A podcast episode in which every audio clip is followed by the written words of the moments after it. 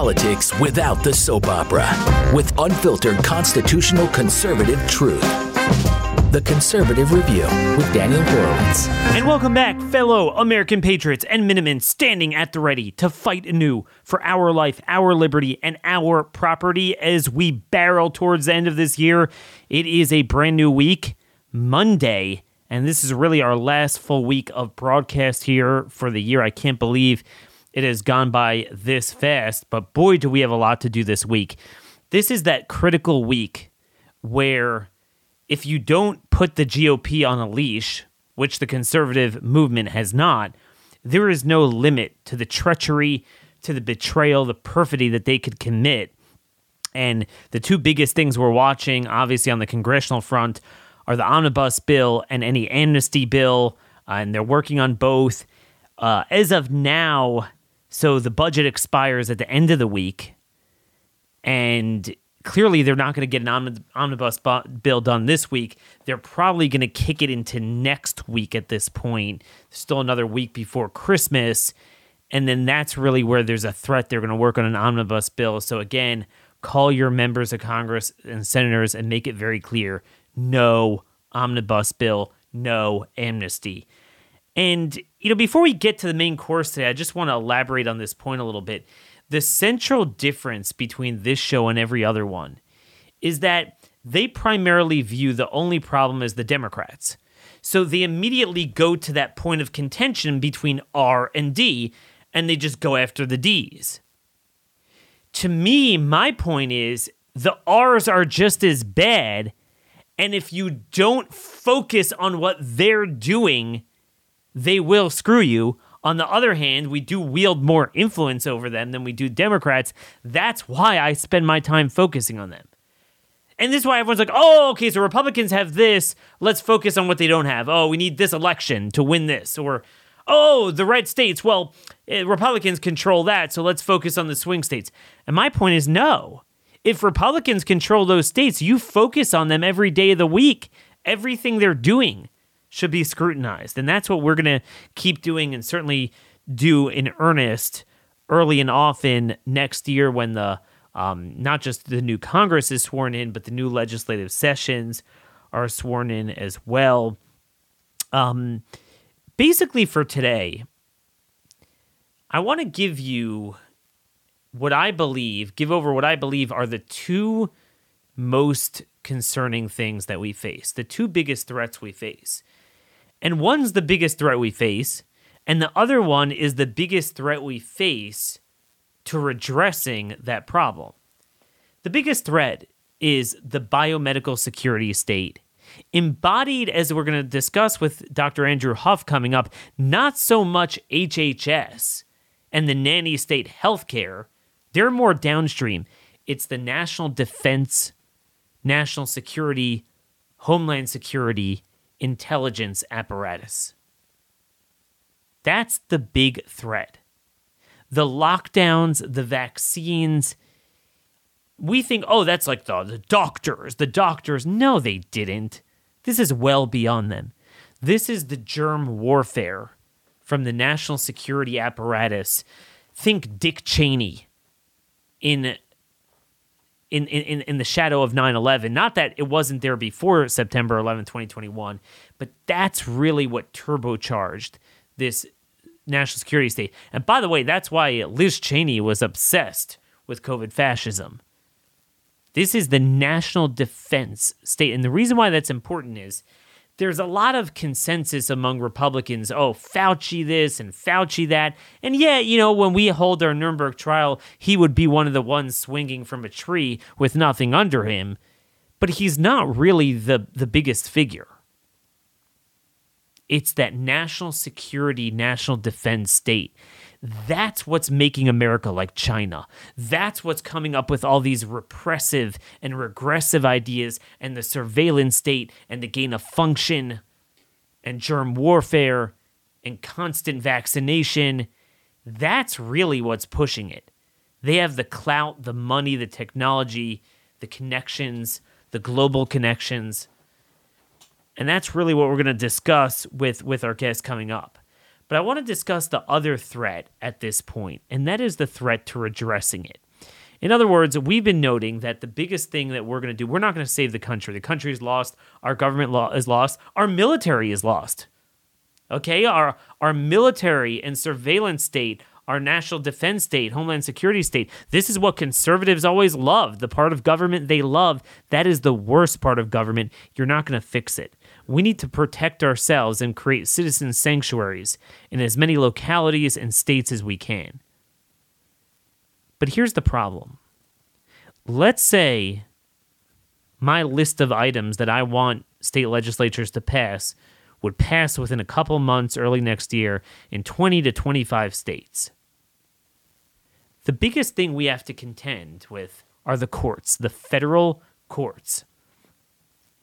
We haven't talked about this in a while, but pic- picture your top 10 things that you want your governor, your state legislature to do, and just know that every one of them will be brought to court. And if we are going to continue abiding by this notion of judicial supremacism. And what I mean by that is, it's not that the courts don't have a critical role. I think we should take things to court ourselves, but that they are the final arbiter of the Constitution, then we're screwed. Then they're going to get us even in red states. Because the courts are never there for us to protect our rights when they're violating the blue states. So I'm already resigned to the fact that you can't live there and you have to break away in these states. But part of that breakaway is going to be telling the courts to go to hell. And that's that's this story. Unbelievable story out of Montana. Federal judge strikes down Montana vaccine choice law in health settings. Federal judge in the U.S. District of Montana ruled late Friday that Montana's, from the Montana Free Press, that Montana's law barring discrimination based on vaccine status is unconstitutional and preempted by federal law as it applies to healthcare settings, bringing a resolution to a lawsuit filed against HB 702 by Montana hospitals and medical providers and unionized nurses. The 41 page ruling written by Judge Donald W. Molloy, a, I think he's a Clinton appointee, found that while justified by state attorneys as an anti discrimination measure, the law effectively restricts healthcare employers from using vaccination status to assist with setting workplace policies on, or vaccination regarding any vaccine preventable disease. And you could imagine, after everything we know, how these things harm you. They're saying you have a constitutional right not to your own body, but to someone else's body. You have the right to force someone else to get an injection. You have the right to force someone else to wear a mask. And by the way, this is a big problem that anyone working in healthcare to this freaking day, three years into this, they're still wearing things that cause harm, are bacteria traps, do not help one iota against respiratory illnesses and if you wear them long enough, they put stress on your heart, your immune system, and possibly cause cancers. How is this still humane?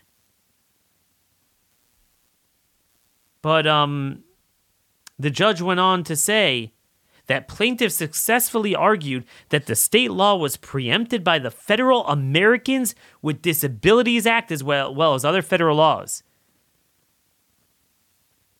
The law prohibits employers from collecting records of staff members' vaccination status, making it impossible for healthcare providers to meet immunocompromised patients' request to only be treated by vaccinated staff. Again, how could you argue something that's illogical? If it works, it works. You have the vaccine. First of all, it's been proven a million times over. I mean, it, it doesn't work against critical illness, but but even they agree it doesn't work against transmission. So, A, it doesn't, it literally doesn't matter, even if you yourself didn't get the vaccine, whether the person treating you got the vaccine or not. And B, you have the right to get it yourself. Don't force it on other people. This is unbelievable. So, so think about this. You have a vaccine that's proven to have a 7 to 10% rate of serious injury 1 to 2% rate of life threatening injury.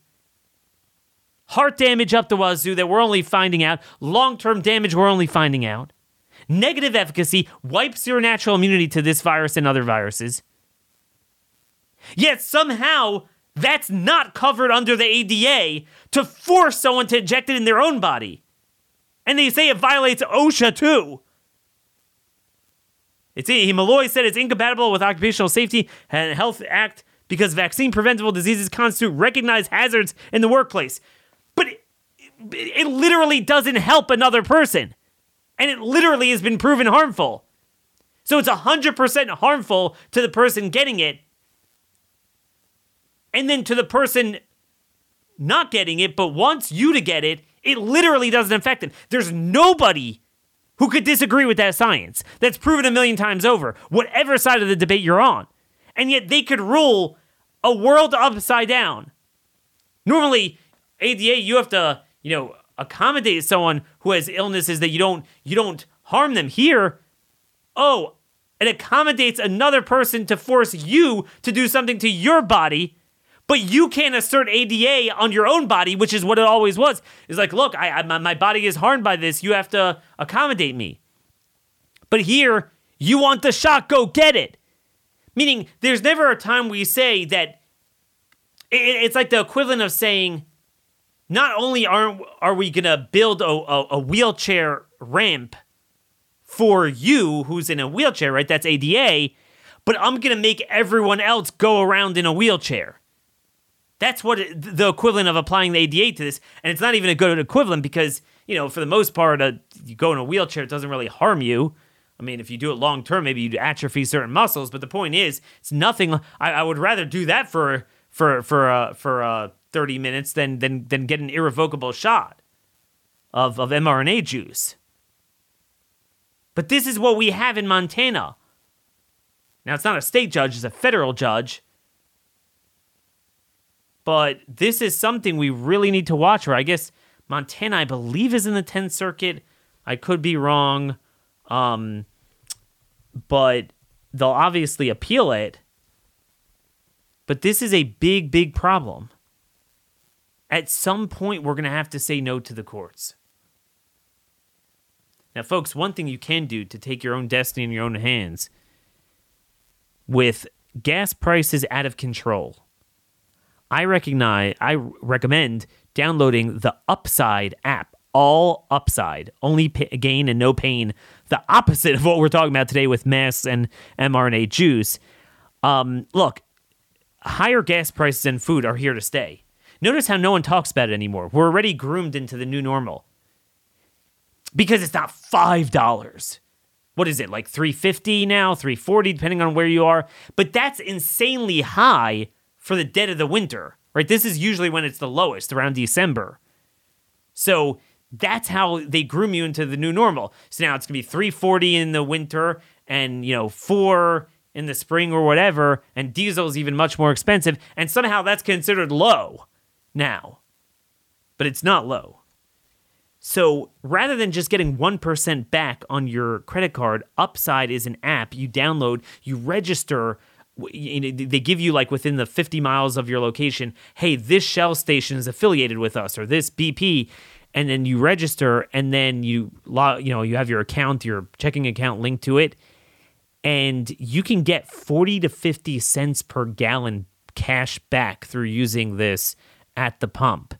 Um, my wife and I have used it consistently for gas and now some groceries as well. They also have it for restaurants and other places. So to get started, download the free Upside app in the App Store or Google. Use my promo code conservative, and right off the bat, you get $5 or more cash back on your first purchase of $10 or more. So the first time you fill up using Upside, next you claim an offer. You claim an offer of whatever you're buying on Upside. You check in, it's called check in status.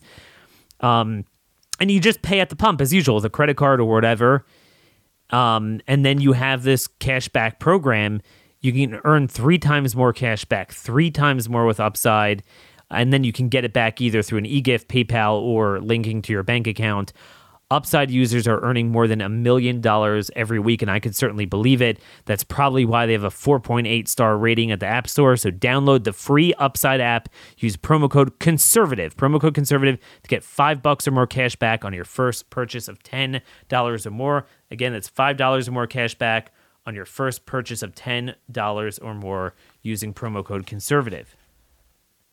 So, folks we are going to have to tell the courts to go to hell. The only reason why it's not quite this bad yet is because Republicans don't do anything good. they really don't. They don't do anything good with their power. So, therefore, they don't do anything good. There aren't that many things to take to court. But if we actually had everything on the list, they'd say, oh, it's just the opposite. I have a I have a disability. You have to wear a mask. Well, what do you mean? You're wearing it. If it works, it works.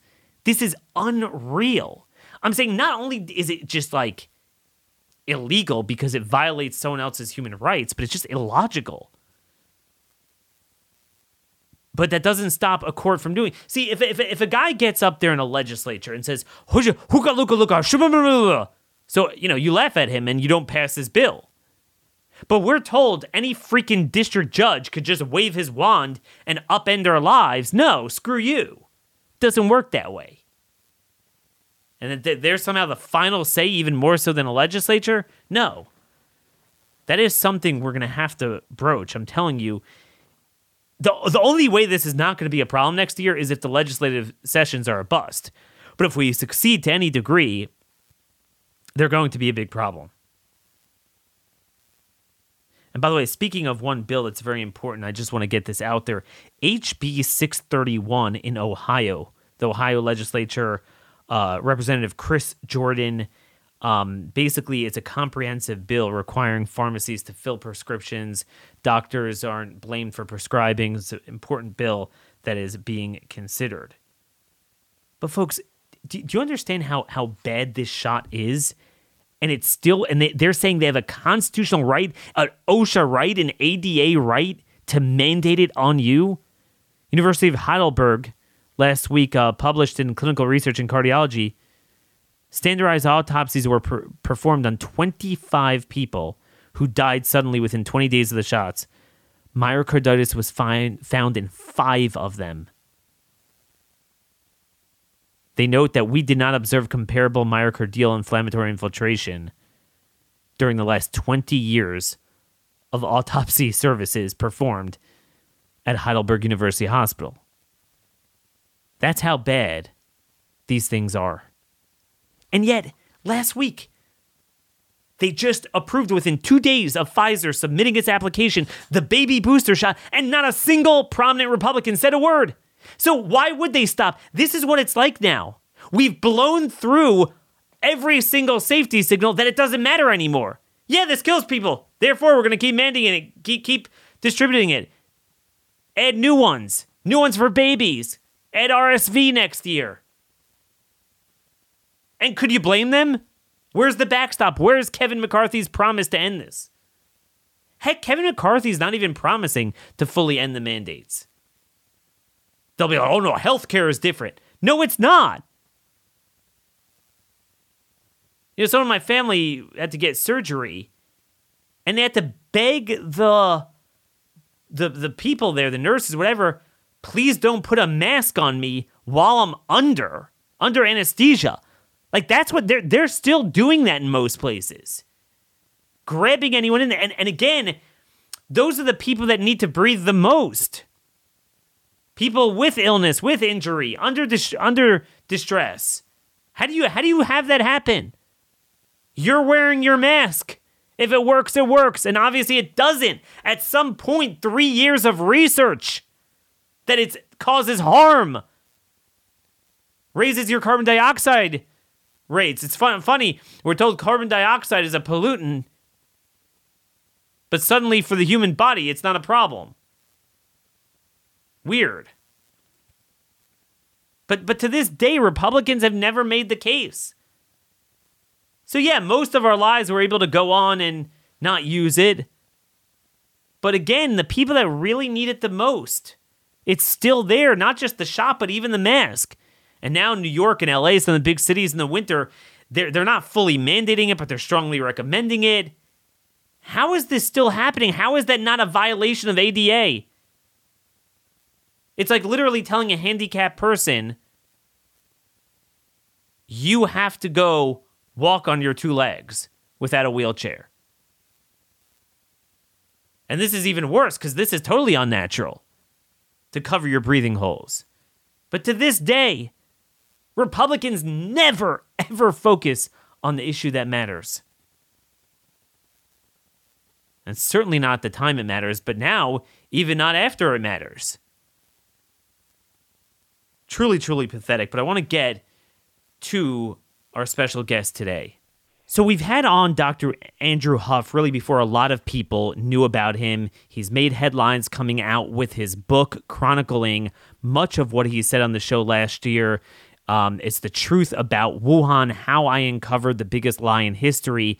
As you remember, Dr. Huff, who by the way is a combat veteran, served in the Minnesota National Guard, infectious disease epidemiologist, and he has many years of experience in scientific research, national security, pandemics. Um, this was really his specialty. And then he was VP for that critical year or two at EcoHealth Alliance under Peter Daszak. And he was the first one to reveal uh, that he believes he is a CIA agent, that is Peter Daszak. And this is very important to our discussion that this is more of an intel national security problem with the germ warfare biomedical security state than it is even kind of the Fauci, NIH, you know, medical nanny state folks. So again, he's out with the book and it's making headlines. So I figured we got to get him on. You could purchase it at Amazon or anywhere you purchase your books. The Truth About Wuhan. Hey, Dr. Huff, thanks so much for joining us today. Thank you for having me again. Uh, if it weren't for you, I probably wouldn't be here today. Well, you know, um, I, I was getting very worried about you. Uh, the FBI was raiding your home without accusing you of a crime, harassing you. H- has that stopped as of now? Oh yeah, it, it did stop. So the, the, the I guess the climax of events were there was a gunfight that happened on my property uh, against probably the Michigan State Police and the FBI. I won it was sort of it's just crazy to talk about. The the law enforcement, uh, the Michigan State Police, and the sheriff's department refused to investigate. If you can believe that, I talk about that in the book.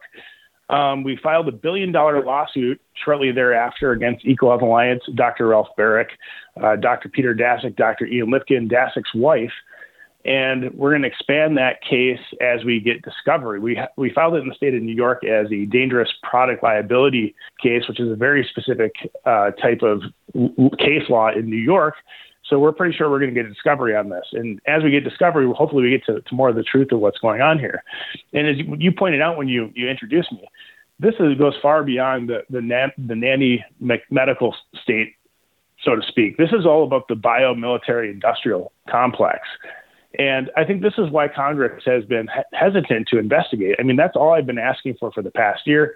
That's why I believe my report that I filed to Congress has been largely ignored. Uh, my my deposition, the other statements that I've given under oath with penalty of perjury. Um, you know, just by by dumb luck, um, I was in the wrong place at the right time, or vice versa, depending on how you look at it. When Dr. Peter Daszak asked me whether or not he should work with the CIA, this does look to be a bigger part of a um, intelligence community Department of Defense effort to expand bio warfare, bioweapons, and bio risk mitigation capabilities. And you know, I'm happy to get into all that detail with you. Sure, and and obviously, so your book's going to have a lot of the juicy details of what the FBI did to break into your home, surveil your home, and I think that's just a good synopsis of what we're up against with the national security state, uh, spying on political enemies that didn't even commit a crime and they're not even alleging commit, committed a crime. But in terms of the takeaway of COVID itself, and, and this is very important with so many other irons in the fire, I, I want to. A lot of people are very concerned. They're passing around this article that it seems like the Johns Hopkins Center for Health Security just partnered with you know Gates Foundation, WHO, to conduct a catastrophic con- contagion uh, simulation. Um, and and I you know this was uh, it was conducted in Belgium, and, and and the subject was basically an enterovirus outbreak in Brazil, which, as we know, enterovirus harms children. Which you know, like the whole rub against their thing now was, you know, roping children into lockdowns when children weren't affected. And I'm always like, oh man, now I'm waiting for them to for that shoe to drop.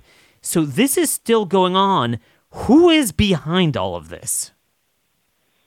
Well, that's that's the that's the ten thousand dollar question, and that's why Congress needs to investigate, and we need to to get to the bottom of it. Um, I actually conducted some of these tabletop exercises for the U.S. government um, at, as a contractor and also as a scientist, and it, it's not all nefarious. But when you look at it in the context of what happened with uh, COVID nineteen and Event two hundred one, and the likely emergence date of COVID nineteen, which was in late August or early September of 2019, it all starts to look pretty fishy.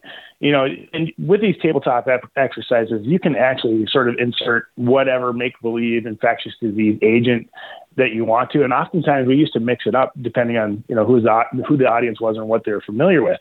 But the, the real question here is what are they trying to condition everyone for? That's, that's a question I'm starting to ask. And, and why do they feel the need to, to condition everyone uh, so heavily? If we just went through a pandemic like this, what benefit is there to really just reinforcing the same types of processes and policies before. The interesting thing about John Hopkins is that uh, J- John Hopkins has been heavily tied to this biomedical uh, industry security state going back to 2008, 2007. And I actually discuss uh, some of their involvement uh, in my book. So I, I think really so that the, the, that the world understands what's going on, so the United States understands what's going on, so our people understand what's going on. There needs to be a big public investigation, and we all need to see uh, have answers uh, to these simple questions. So, what what concerns me again is that look, there's a lot of things they need to look into. They need to look into the vaccines because that's part and parcel of they seem to have gain a function of of, of a virus, but then they're also concurrently working on vaccines, and that all ties together. So the Republicans won't touch that. I already know. But even on the origin of COVID thing, my concern is that it's become an obsession about Fauci. And, and look, we all agree that if we had a Nuremberg trial, he should be one of the ones swinging from a tree. But they're like, I think we're going to find out that he funded the research. And I'm like, well, yeah, but like the NIH funding to me is like a drop in the bucket. Isn't the bigger fish here? DARPA, BARDA, the whole national defense intel security state, the fact that, you know, in the Brook Jackson lawsuit, it turns out that the the more important uh, contract with Pfizer was not an HHS contract, but a DoD contract. I'm saying, isn't it more the the defense uh, um, you know, intel, national security, homeland security complex that's behind this. And the reason why I bring it up, why it's so important, is as we're talking, they're voting on a NDAA, National Defense Authorization Act, and they're also working on an appropriations bill for the funding of the year. And they're going to fund defense to a tune of 858 billion, more than it's ever been. Both sides agree we need to increase spending. And you know, Republicans are, are, are definitely going to want to target the NIH for funding cuts, and that's good. But but when it comes to defense, oh no, it's planes and ships. No, no, no. They're funding this without any strings attached. So going after Fauci, but then leaving all this is is is is ridiculous. Am I onto something there? Oh, absolutely. And this is what I've been saying for over a year now. Dr. Anthony Fauci is the fall guy. And so when everyone wants to blame Dr. Anthony Fauci for this big elaborate uh, cover up, Dr. Anthony Fauci is a sub-agency director at NIAID. Yes, you know he has a huge, massive bu- budget uh, that he's in control of, but that doesn't give him reach into the defense industrial complex, the medical industrial complex, and national security state. All the messaging, all the the psyop that was waged against us domestically and with Five Eyes countries, you know that came from other other parts of the government. So you have to start asking the question, you know, who, who's really pushing this? And if even if you look before uh, the Republicans in Congress, at least, were trying to pin the blame to Anthony Fauci, the, the messaging was, well, this was China's fault. So then after you know there was more investigations like, well, this is Dr. Anthony Fauci's fault. but you know, if they actually hold Dr. Anthony Fauci to account, who's Dr. Anthony Fauci going to blame? And that's what I want to know. I, I want, I'm waiting for the moment where Dr. Anthony Fauci has to roll on somebody and start pointing to other people because clearly he's not the one behind all of this. Um, his section of NIH, NIAID, which is my section, all the chemical and biological defense spending goes through his section. And that's typically partnered with DOD or DHS or other sub agencies from those parent agencies. So I think what we're going to see is, you know, it'll really reveal where the money's coming from. The old saying, follow the money, who's paying for this work, who's benefiting, and why are we doing it? Who's benefiting and why are we doing it? And, and to me, all this stuff seems to come from the national security state because you know if you're an obsessive national security person you're going to always want full surveillance you're going to want you know everything's like a board of risk uh, a, a tabletop game, right? So I want to be able to move my people like chess pieces on a board. So you have no rights. Uh, you're a robot. You're an AI figure. Um, you're going to be surveilled. And isn't that really where, like, one of the things that scared me is that, you know, again, people think lockdowns came from Fauci. And Fauci is just kind of like the, in my mind, the human embodiment of the Karens, you know, the healthcare Karens. But they're the second order. They're the ones that put the lab coat, you know, my, my doctor said this. That's what that's kind of the psychological warfare on the people. But where this is actually coming from, Jeffrey Tucker has a great article out at Brownstone Institute. I don't know if you've seen it over the oh, weekend. I, yeah, Je- Je- Jeffrey Tucker's great. He and I, uh, we exchange emails periodically. Yeah. And what I found amazing is so we know BARDA, DARPA, you know, very much involved in this.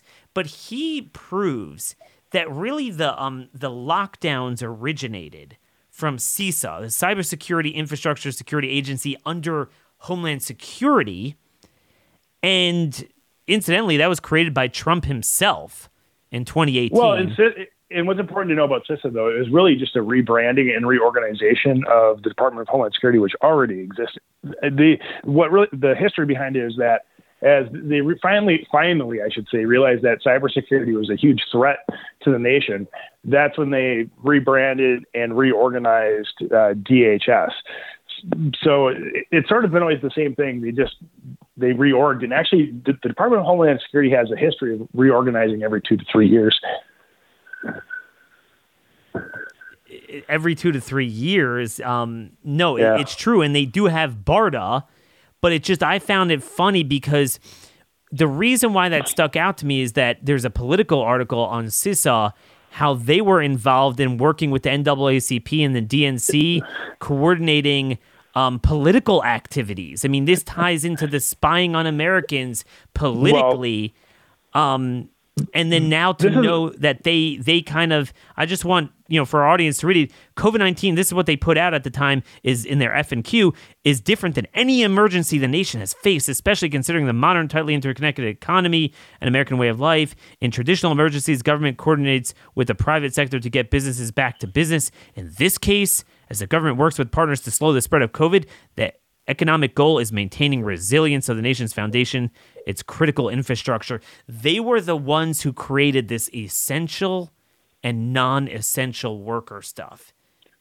Well, this is this is all, a lot of it is all propaganda, first of all, and there's there's a simple question you can ask about all of this: How much improvement has the, the Department of Homeland Security or the national security state? How much has our national security improved since 9/11?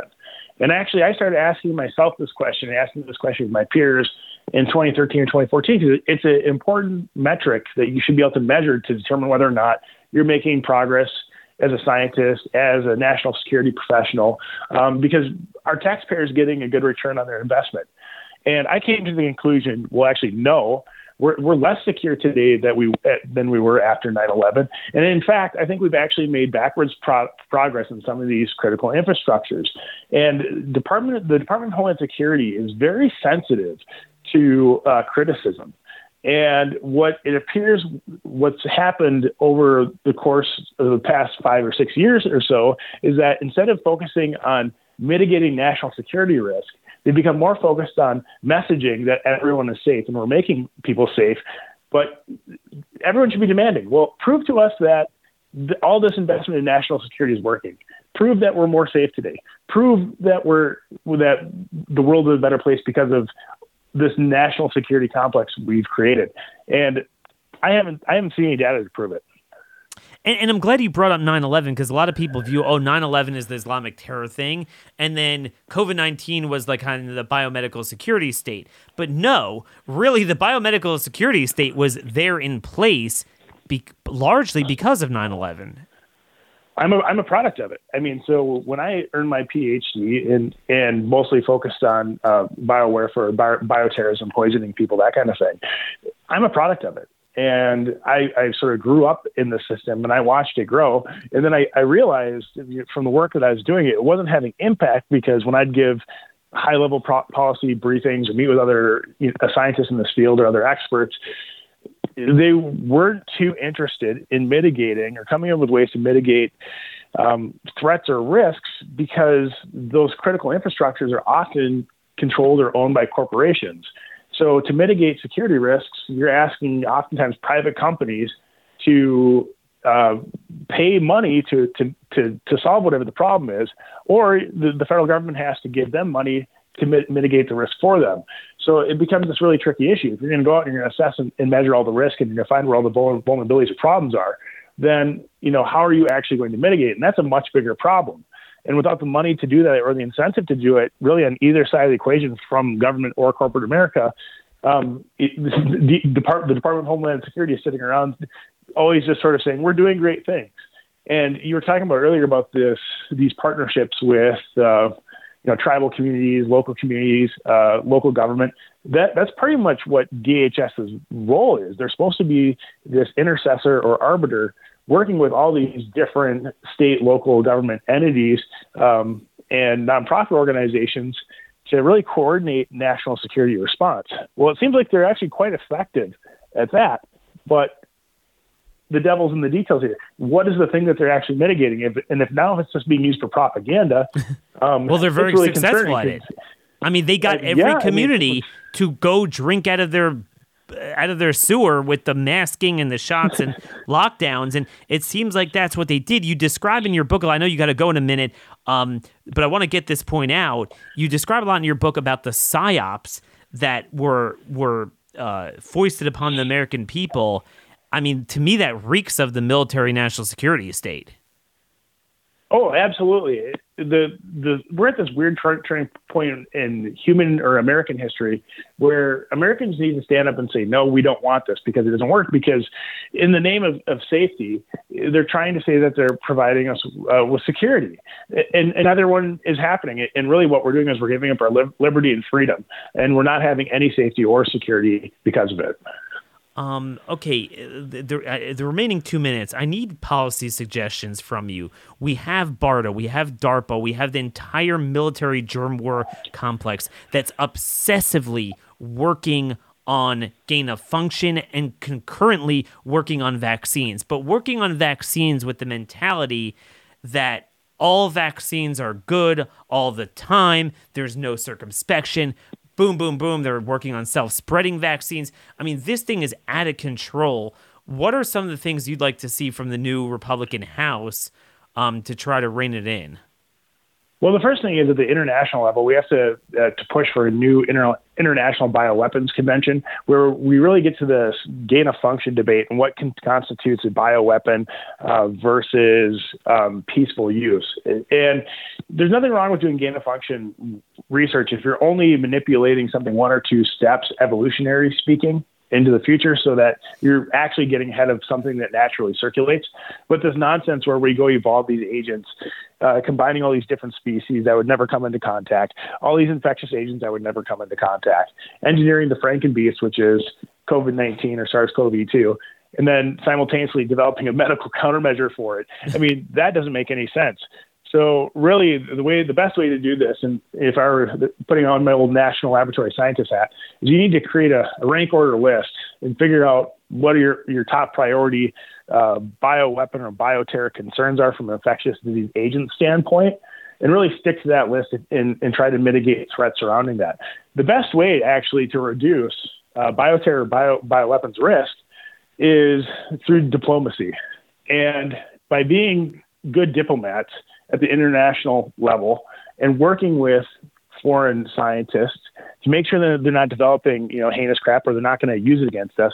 That's probably the best approach here. And you know, to a large extent, a lot of this this bio this biomedical industrial state is trying to do some of that, but I don't think it's being managed very well. So there needs to be a formal review of Congress going and looking at these programs because these programs are in a number of different agencies, and that's that's the other issue here from a government management perspective. It's not just one program. You know, there, there's 30 different programs, and Congress should take a look at this and say, where is there a duplication of effort here? Um, are these are, are these is, is, is this not always a duplication effort, or is this mission creep? And try to get all this managed back under one government agency to at least make it more effective if we're going to have any of this in the future. No, very well said, and, and and let it be known that you know all those people who had relatives die from this, this thing you provide the concrete proof in the book that indeed it was the gain of function research from EcoHealth Alliance, uh, created by Ralph Baric, done at Wuhan. Um, that's the important detail that we've known for quite some time, but you spell it out. Where could people find more? Um, you released all your documents. Where could where could they find those documents? Sure. You find, so on Twitter, um, my Twitter handle is A G H U F F A G Huff. AG and uh, yeah, it's, and I've been reposting the tweet every couple days now of my it's a file transfer link to go download all my documents. And i actually uh, reference those documents because i'm the only person that has them in my book. So when you go buy the book the truth about wuhan how i just uncovered the biggest lie in history there'll be citations in there. You can say okay let's go take a look at the document you can pull it and look for yourself so all this, you know, everything that I've claimed has been been true, proven to be true. The only thing that I can't prove, what, which where, and what I want Congress to prove or, or find out for me is how big is this intelligence component of this yes. um, type of research and work. Yes, what that that's that's the thing. Don't just focus it on NIH and Fauci because I think I think I agree with you. They're they're even lower on the totem pole. Um, they needed like a doctor face to relate to the American people for their psyop. But in terms of who's really doing this at, at its source stage, yeah, I think it's more in the realm of defense, national security, intel. And, and that's what's so important in your book, The Truth About Wuhan, how I in- uncovered the biggest lie in history. Uh, Dr. Huff, thanks so much for joining us today, and good luck and stay safe. Thank you. Uh, happy holidays. Uh, happy Hanukkah. Merry Christmas. You too. Merry Christmas. Take care. So, folks, again, that is the man who has the definitive proof. This came from EcoHealth Alliance. Uh, Ralph Baric was the scientist in the University of North Carolina, Chapel Hill, that really created that furin cleavage site of the spike protein. They did this research. So, again, this is not about China. It's not, and, and even Fauci is a distraction. He needs to be held accountable.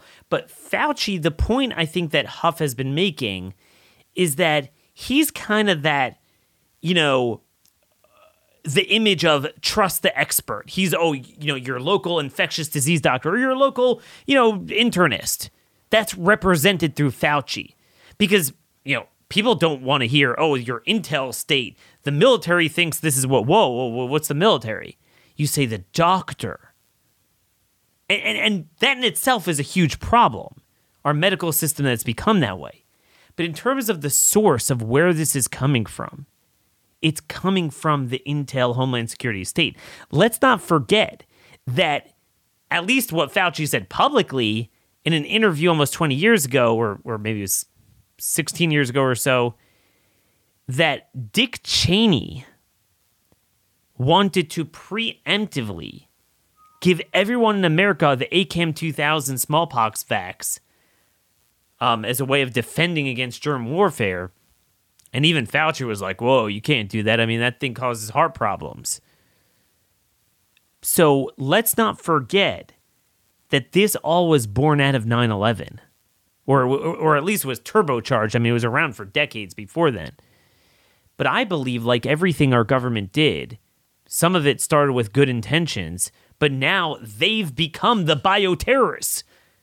It's like, I would just personally, you know, he was saying we need to make some reforms, uh, limit it to certain research. I would just say I would get rid of DARPA and BARDA. They are the terrorists.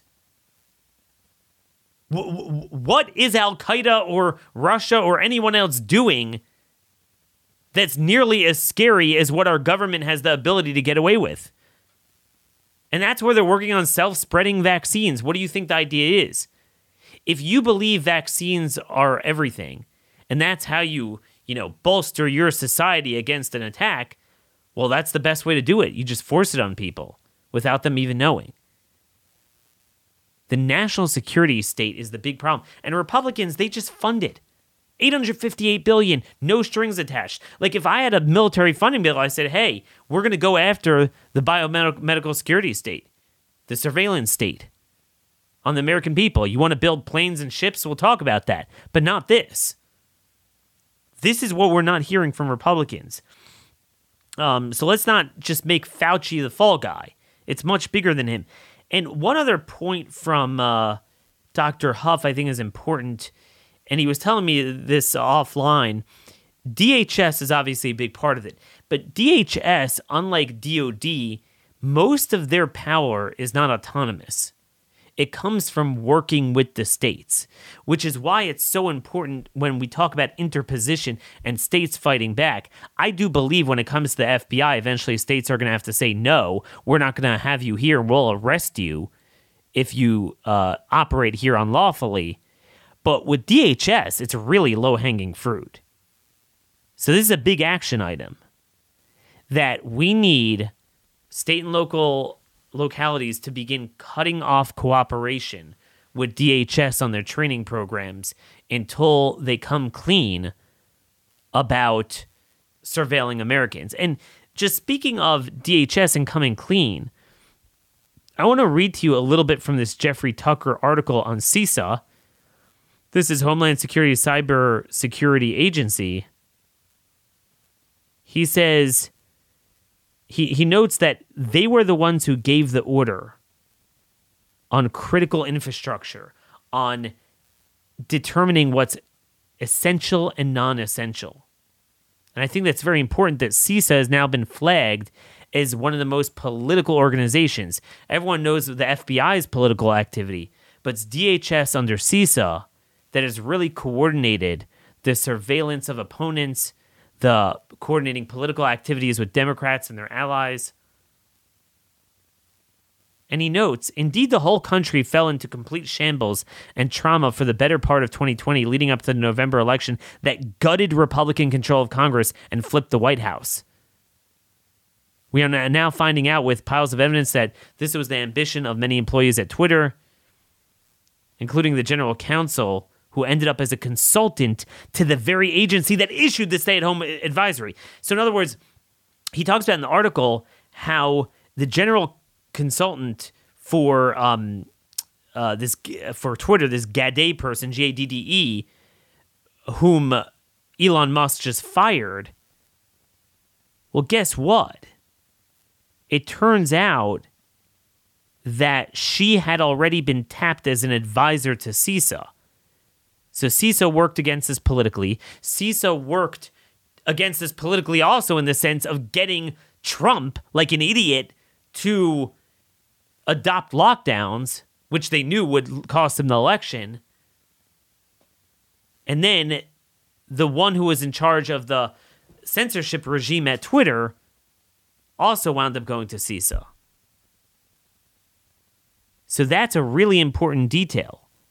CISA is part of the Department of Homeland Security, created only in 2018 with an act signed by Trump. So Trump created it by executive order, and like everything he did that was supposed to be for the good, somehow he just couldn't control himself and just didn't know. And it all turned out to be the worst thing possible created by him. That literally was the agency that was his undoing. On the weekend of March 14th to 15, 2020, Trump surrounded himself with a handful of advisors, including Fauci, Birx, Pence, and Kushner, along with a few outside consultants from pharma and tech, and agreed to 15 days to flatten the curve. It seems highly unlikely he knew that he was approving a complete takeover of the country by the national security arm of the government, much less empowering this one agency with the task of crushing the whole economy, except what government strategically called essential. So they were involved in all of this. I've been unable to find out anything about the agency's budget or payroll, but we do know that it is hiring. CISA is always searching for diverse, talented, and highly motivated professionals con- to continue its mission of securing the nation's critical infrastructure. So they have a lot more jobs out there. A perfect place, as he notes, for all the Twitter employees that have been fired by Elon to land. And again, I remind you, Birx did not work in HHS. She was taken from the national security state. That was the takeover. Never forget that. Another important um, point here I want to note. Um, recently, Whitney Webb, who's been all over this, the the national security intel state being in charge of all this, she drew our attention to a Bloomberg opinion interview between one of their guys, Michael Strain, and Scott Gottlieb.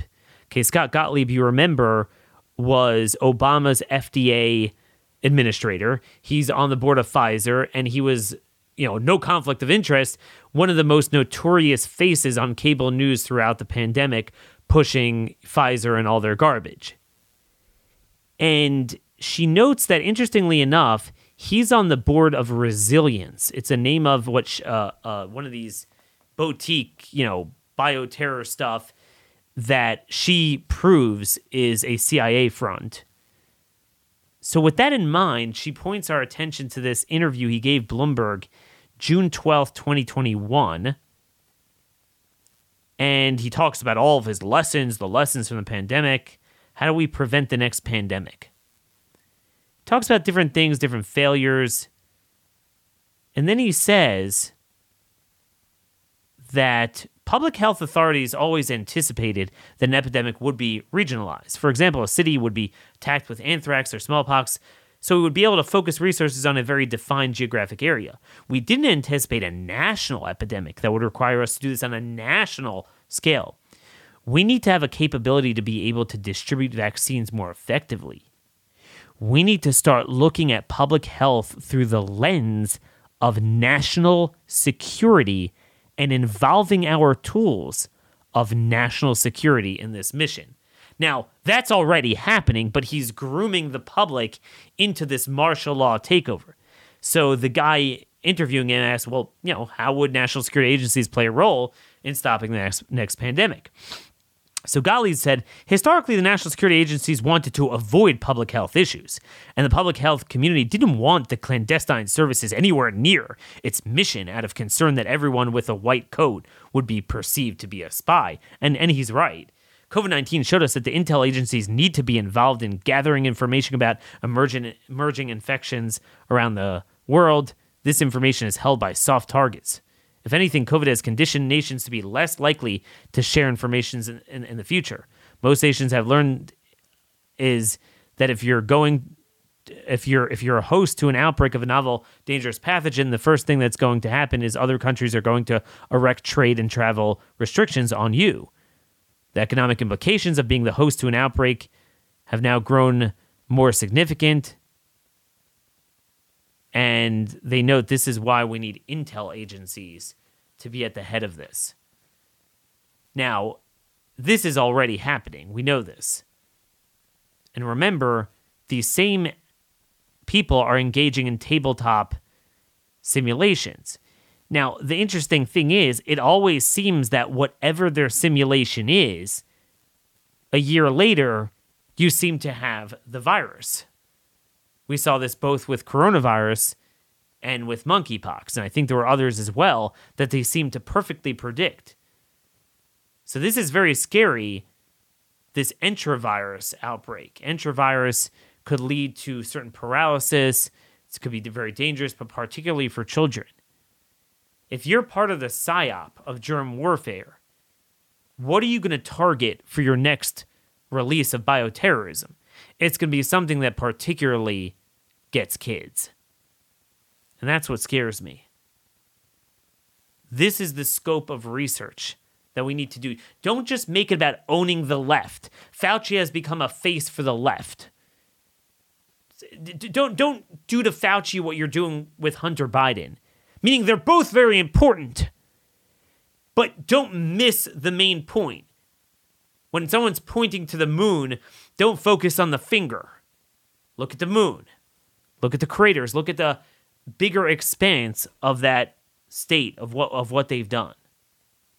This thing this thing was prepared. I believe it was a released act of bioterrorism by our own government and intel agencies. They're the ones that need to be targeted in a budget bill more than anyone else. Yet, if you don't make the focus on this, it will all be about defunding the NIH or something, which they'll never do, but you know, at least like punishing them a little bit. But that's not the head of the snake. That's an arm. We need to look at the, this. You can't say, oh, no, that's national security, Daniel. Well, that means those are the ones with the biggest resources and the least transparency. And that's why I, I support Russ Vought, my friends calling for a church com- commission on the national security apparatus, the woke and weaponizing of it. Don't just go after Fauci. We need a church like commission, like what they did on the CIA at the time. We need it on CIA, NSA, FBI, but rope in BARDA and DARPA as well. The national security state's role in germ warfare. And I certainly hope they're in touch with um, Dr. Huff. I, I mean, to my knowledge, none of them have reached out. None of the critical players yet have reached out to um, to Dr. Huff, which is disappointing, but we're going to try to make that happen. And by the way, I recently saw Comer, James Comer, he's the Kentucky Republican uh, incoming chairman of the Oversight Committee, and he's wasting his time. He wants to investigate the Afghanistan pullout. And look, we all know that what Biden did was horrific there, the way he pulled out. But let's call a spade a spade. The reason Republicans are upset is because they still want to be in Afghanistan. Like, that issue is already water under the bridge. And frankly, I'm just going to say this publicly. In many ways, I'm thankful not the way he did it, but if Biden hadn't done it, Trump would have never done it. It's the same thing with Iraq. It took Barack Obama to pull out of Iraq. Republicans would have never done it. And we would have still been bogged down. So, I mean, it is what it is. And to the extent it needs research, it's on the stupid refugee resettlement and getting rid of the Afghan refugees that both the DoD and DHS inspector generals have shown we've let in real live terrorists and so many others that are likely, you know, Sharia compliant time bombs. That's the bigger issue, but Republicans supported that. And to this day support refugee resettlement. Fight them there, bring them here. Kill our soldiers over there, bring them here. Notice everything they did post 9/11 was was completely backwards oh, we have to fight the potential of, you know, Al Qaeda's bioterrorism. So we're going to engage in bioterrorism like they could have never done themselves with the resources, research, and money and control that they could have never seized over the public. And the psyops, too. Same thing. Oh, we have to fight them there so they don't come here, but because we fight them there, then we feel guilty. We bring in the refugees and bring them here which, as you well know, 9 11 was all about, all about immigration and visas. And COVID was a similar thing. They caused the problem, they blocked the real solution to it. There it was cutting off immigration and visas from that part of the world.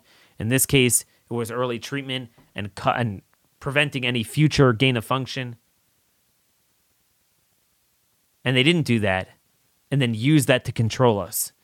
And in retrospect, 9 11 built the germ warfare biomedical security state, it built the surveillance state.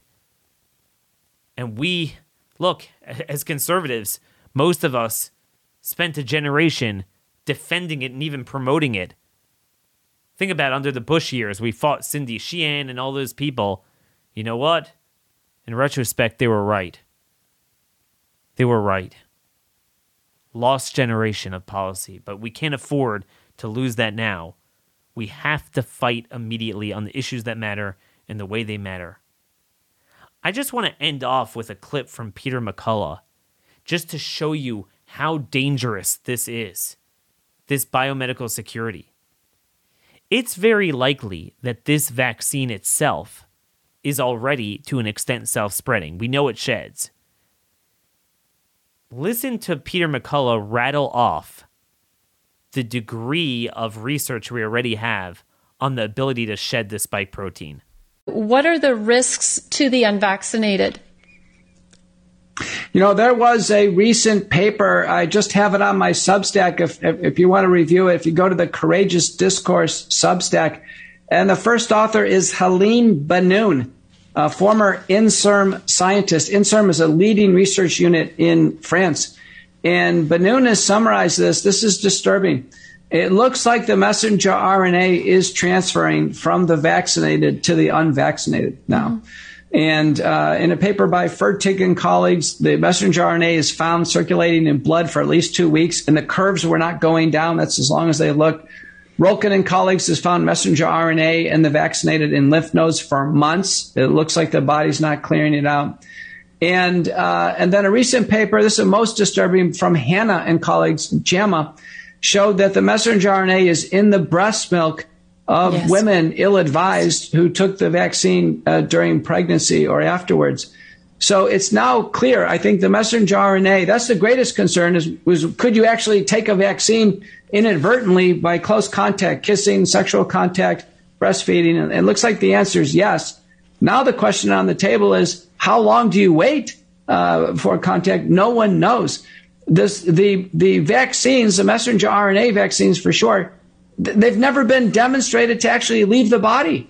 They look like they're permanent, uh, as well as the spike protein that's produced after them. This is very disturbing. So it's hard to guide. I was saying, you know, 30 days refrain from kissing and sexual contact with a vaccinated person, but I'm now extending that to at least 90 days and uh, and conservatively maybe extend it from a, a, point forward. I know there's married couples and all kinds of uh, of, of, personal uh, implications there, but but no, this messenger RNA looks like it's for keep. Every shot is accumulating in the body with no ability to, for the body to get rid to of it. remove it. The vaccines, because they stay in the body so long, it looks like they do permanently install into the human genome mm-hmm. through what's called reverse transcription.